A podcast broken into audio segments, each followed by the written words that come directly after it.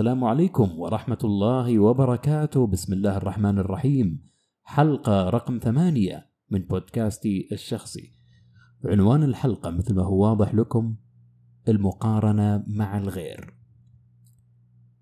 هذا المصطلح معروف وسمعنا عنه قبل ومر علينا كثير وربما وقعنا فيه كثير.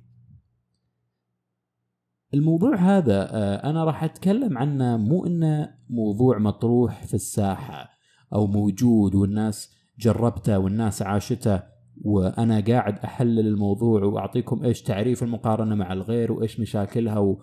وإيش أمورها وأنا مو مجربها. لا.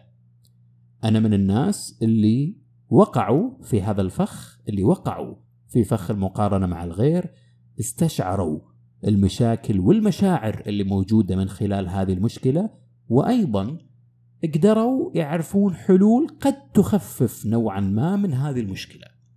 أنا ما راح أقول إن الحلول اللي طرحت أو راح تطرح في هذه الحلقة هي حلول نهائية، لا طبعا هي بالنهاية حلول راح تخفف هذا الموضوع وتخلينا واعين أكثر بأي أفكار قد تولد مشاعر في دواخلنا. طبعا مصطلح المقارنة مع الغير هو لا يحتاج إلى تعريف. يعني يمكن حتى الحلقة اللي فاتت أذكر إني لما بديت بالموضوع قلت لكم إن ما كان في داعي لتعريف فوبيا التحدث أمام الجمهور مثلا. المقارنة مع الغير أيضا تنطبق تحت مصطلح أو جملة إن الكتاب باين من عنوانه. الشخص في البداية تجيه فكرة فقط فكرة يعني ما في مشاعر معينة، ما في أي شعور معين إلى هذه اللحظة، مجرد فكرة بأن هناك صديق أفضل مني أو قريب أذكى مني أو آه على مستوى الإناث البنت الفلانية آه أكثر جمال مني آه البنت الفلانية وظيفتها أفضل مني. وقس عليها أمثلة كثير سواء على مستوى الرجال أو على مستوى البنات. هي مجرد وضع شخص معين أو مجموعة معينة في بالي وأقعد أقارن بيني وبينهم في أمور معينة سواء كانت أمور مادية أو أمور معنوية ومن خلالها تجي مشاعر بعد هذه الفكرة وهذه المشاعر طبعا تكون سلبية. هذه هي قصة المقارنة مع الغير. هذه هي تحليلها تماما. فكرة تولد مشاعر سيئة جدا. وفيها نوع من الإهانة للنفس خلني أقول. طب الحين إحنا قاعدين نقول إن هذه فيها مشاكل وفيها يعني مشاعر سلبية، شنو شنو شنو المشاكل الأساسية اللي تجي من المقارنة مع الغير؟ ليش المقارنة مع الغير رغم إنها مجرد فكرة في البداية، ليش هي تسبب كثير من المشاعر السيئة التي قد تؤثر على أسلوب حياتي وعلى طريقة معيشتي للحياة اللي الله سبحانه وتعالى قدرها لي ايا كانت ظروف الحياة اللي أنا فيها سواء أنا سواء أنتم أي أحد.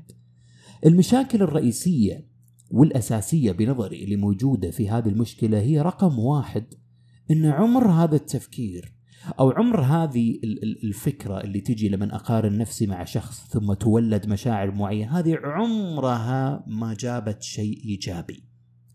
نهائيا يعني يعني حتى يمكن لو ناخذ مثال توطر على بالي.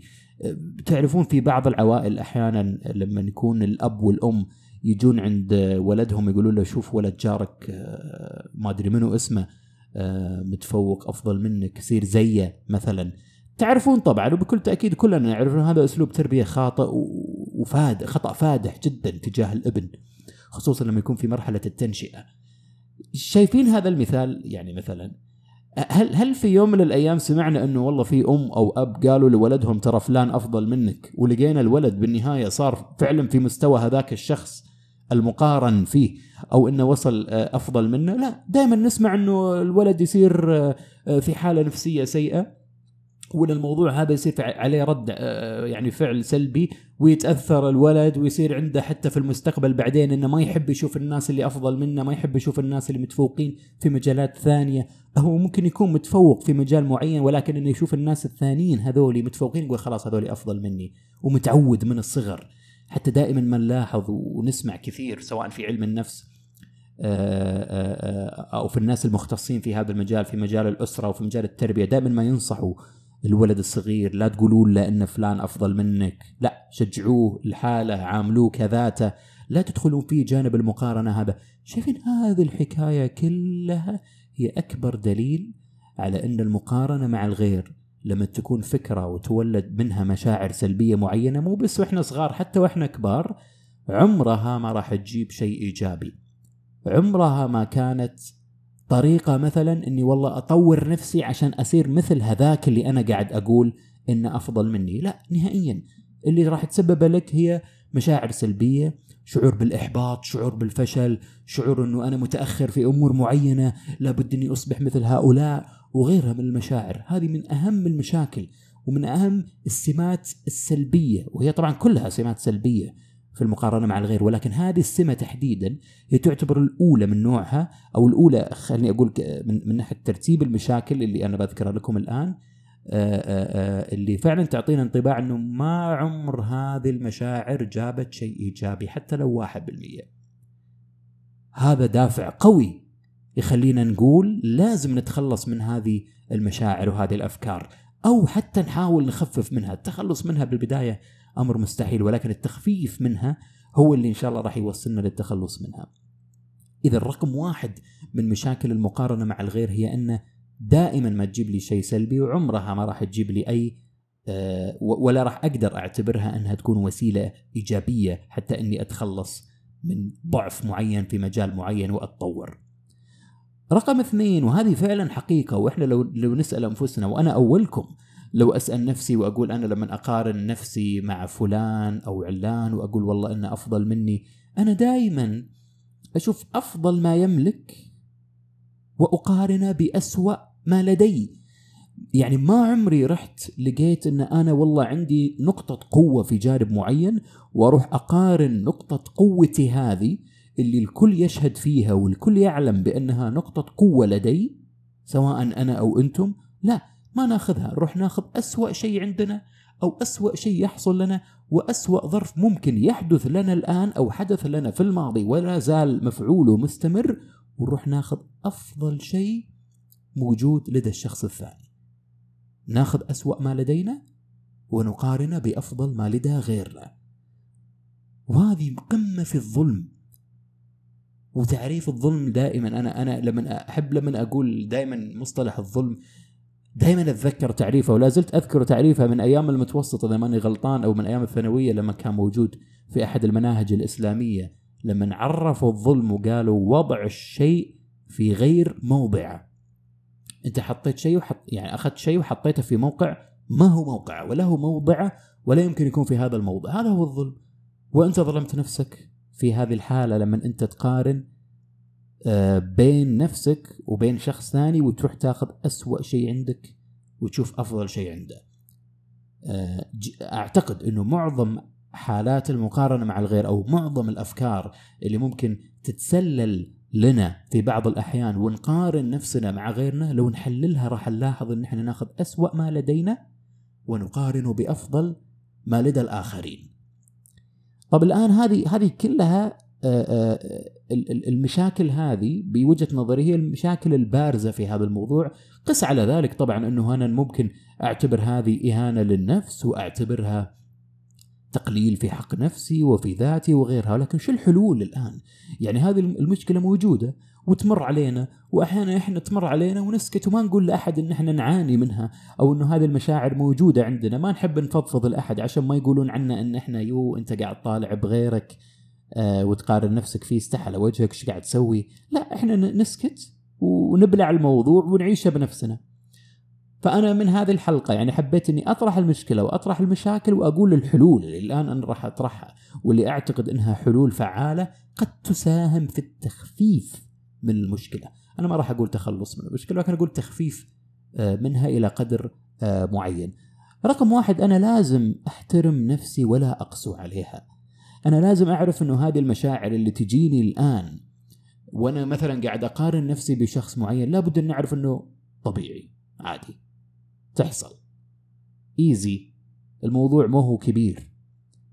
نعم وأنا ذكرت المصطلح هذا اللي, قلت لكم انه إهانة بالنفس هذه المرة الثالثة اللي أذكرها بالحلقة ولكن في نفس الوقت أهون الموضوع على نفسي وأعرف أنه هذه المشاعر من الطبيعي أنها تمر في حياتك. وخصوصا أتكلم عن مرحلة العشرينات. بحكم أنه هذه المرحلة الجميع الآن آآ آآ يعني لو آخذ مثال مثلا الآن الواحد لما يتخرج أو أو مجرد بس قبل ما يتخرج بشهر هو وأصدقائه ومحيطه ومجتمعه والناس اللي حواليه كلهم تحت ليفل واحد أو مستوى واحد. يعني مستوى إن كل واحد طالب بالجامعة. خلاص هذا هذا هذا مستوانا يعني. ولكن لما تتخرج لا راح تشوف في شخص اللي أخذ وظيفة في الشخص اللي ما توظف في الشخص اللي وظيفة ممتازة في الشخص اللي وظيفته نوعا ما متوسطة في شخص وظيفته راتبها ذو دخل منخفض في شخص والله راح بزنس يعني الآن المستويات اختلفت. وفرصة إن مشاعر أو أفكار اللي تجي لنا إن إحنا نقارن أنفسنا بغيرنا راح تكون عالية جدا. خصوصا في مرحلة بعد التخرج. وهذه يمكن أنا أذكر أني ذكرتها بالحلقة الرابعة أعتقد اللي كانت عن صدمة ما بعد التخرج. هذه واحدة من الأمور الأساسية اللي ممكن تزيد نسبة احتمالية حدوث هذه الأفكار لدينا إحنا أن إحنا نقارن أنفسنا مع غيرنا. فرقم واحد أن إحنا ما نقسو على أنفسنا ونعرف أنه هذا شيء طبيعي وقد تتسلل لنا هذه الأفكار في أي وقت من الأوقات. مجرد أني أعرف إنه هذه أمور طبيعية هذا نوعا ما راح يخفف وراح يخليني أنتقل للحل الثاني من الحلول اللي أنا بنظري أشوفها مناسبة لهذه المشكلة لمشكلة المقارنة مع الغير. الحل الثاني هو البحث مباشرة عن الشيء اللي يحسسك بقيمتك. شيء أنت ممكن تسويه في حياتك اليومية بعيدا عن العمل في وظيفتك، بعيدا عن الدراسة وغيرها من الأمور اللي تعتبر روتين روتينية والجميع يفعلها، لا، شوف شنو الأمور اللي أنت لما تحب تسويها تشعر بقيمتك منها. تشعر بأنه هذا أنا. هذا أنا فعلا، هذه قيمتي، هذه هي نقطة قوتي اللي أنا أفتخر فيها قدام الناس، أنا ما أفتخر فيها لدرجة الغرور وأني أتكبر على الناس وأقول شوفوني هذه نقطة قوتي، لا لا لا هذا مو الهدف، الهدف فقط إني أعزز قيمتي لنفسي. وبالتأكيد احترامي لذاتي بعد ذلك. يعني أنا مثلا شخصيا أحب أتكلم، أحب أنشر أفكاري، أحب بودكاستي، أحب الناس اللي تسمع لي حلقاتي واللي آآ آآ إن شاء الله أتمنى إنها تستفيد من الحلقات وتستفيد من الجمل والأفكار اللي أنا أقولها. هنا على سبيل المثال أنا أجد قيمتي. شخص ثاني يحب يلعب رياضة مثلا يجد قيمته ويجد احترامه لنفسه ويجد أن شخص ذو قيمة في المجتمع وقيمة على الأقل بينه وبين نفسه يروح يحب يلعب رياضة مثلا. أو الشخص اللي يلعب كرة قدم أو الشخص اللي يحب يقرأ روايات وقصص أو الشخص اللي مثلا يحب يبحث ويقرأ في مجال ال business أو شخص يحب انه يفعل أمور معينة ممكن ما لها علاقة بتطوير بالذات ولا لها علاقة بتطوير النفس واحد يحب يلعب بلاي ستيشن مثلا ويشوف نفسه مبدع باللعبة ويعرف يلعب ومبدع جدا في كول اوف ديوتي وهذه الألعاب وجراند ثيفت اوتو وغيرها من الألعاب يلقى نفسه فنان فيها ويحب ينتج فيها كذا ويعارك الأعداء اللي موجودين وغيرها عاد من الأمور. أنت ممكن تشوفها هذه أمور ترفيهية ولكن هو يجد قيمته ويجد ذاته في هذا الأمر اللي يسويه. وهذه واحدة من الأمور اللي تنحشك يعني هذا يمكن المصطلح المناسب اللي تنحشك وتخليك تهرب من المقارنة مع الغير. لما تلقى شيء أنت تحب تسويه وتجد قيمتك فيه ركز على كلمة قيمتك قيمتك الذات قيمتك الذاتية اللي أنت تستشعر فيها ذاتك ونفسك وتشعر إنه أنا هنا فعلا. هذا المكان اللي أنا أحب يعني أقضي وقتي فيه. هذه بالتأكيد أمور راح تخفف من مسألة المقارنة مع الغير. رقم ثلاثة وهي مو حل بقدر ما إنها وقاية. نوعا ما، هل هناك أي شخص في حياتك سواء كان قريب أو صديق يحط من قدرك أو يحسسك دائما بأنه أنت أقل وأنت أقل من الناس وأنت أقل من فلان وأنت أقل من علان؟ يعني عندك صديق مثلا وأنت تسولف معاه حتى لو كان على أسلوب الضحك مثلا؟ لأنه بالنهاية هذه ما هي مزحة. حتى لو جاء عندك وقال لك الكلام اللي بقوله لك قال لك مثلا إنه ليش ما تصير زي فلان؟ شوف فلان أحسن منك في المجال الفلاني. وأنت تاخذها معاه ضحك والأمور طيبة وبالنهاية هذه الأفكار موجودة في عقلك لأنك استقبلتها من هذا الصديق والأفكار هذه راح تترجم إلى مشاعر سلبية موجودة عندك. هني أنا بكل شجاعة أقول لك آه، آه، ابتعد تماما عن هذا الصديق أو ممكن بالبداية تحاول تتفاهم معاه إذا أنت ما ودك تخسر علاقتك معه ولكن الصديق اللي يقارنك مع صديق آخر أو مع شخص آخر زميل آه، صديق أي أي أي أي شخص يعني موجود في حياتك أنت مع هذا الصديق يعني ربما يكون صديق مشترك ويقارنك معه هذه من أكثر الأمور خطورة ومن أكثر الأمور اللي المفروض إحنا نوعى فيها حتى لو كانت على سبيل المزاح لأنه في النهاية آه، ما يجوز إنه الشخص يقارن نفسه مع أحد أو يسمح لأحد بإنه يقارنه مع غيره. وهذه يمكن ترجع للمثال اللي لها اللي له علاقة بالولد الصغير اللي أمه وأبوه يربونه ويقولوا له صير مثل ولد جارك أو مثل ولد عمك وغيرها. طبعا الولد الصغير ما يقدر يقول لهم آه لا تقارنوني أو شيء. ما يعرف ما يعرف هذه الأمور هو مجرد يستقبل هذا الكلام ويستقبله من الناس اللي يشوفهم كل يوم اللي هم أمه وأبوه والناس اللي أكيد يعتمد عليهم في أمور كثيرة في الحياة ولكن هو يعتقد إنهم يقولون له كلام صح وبالنهاية هذا طبعا يرجع بمردود سلبي عليه.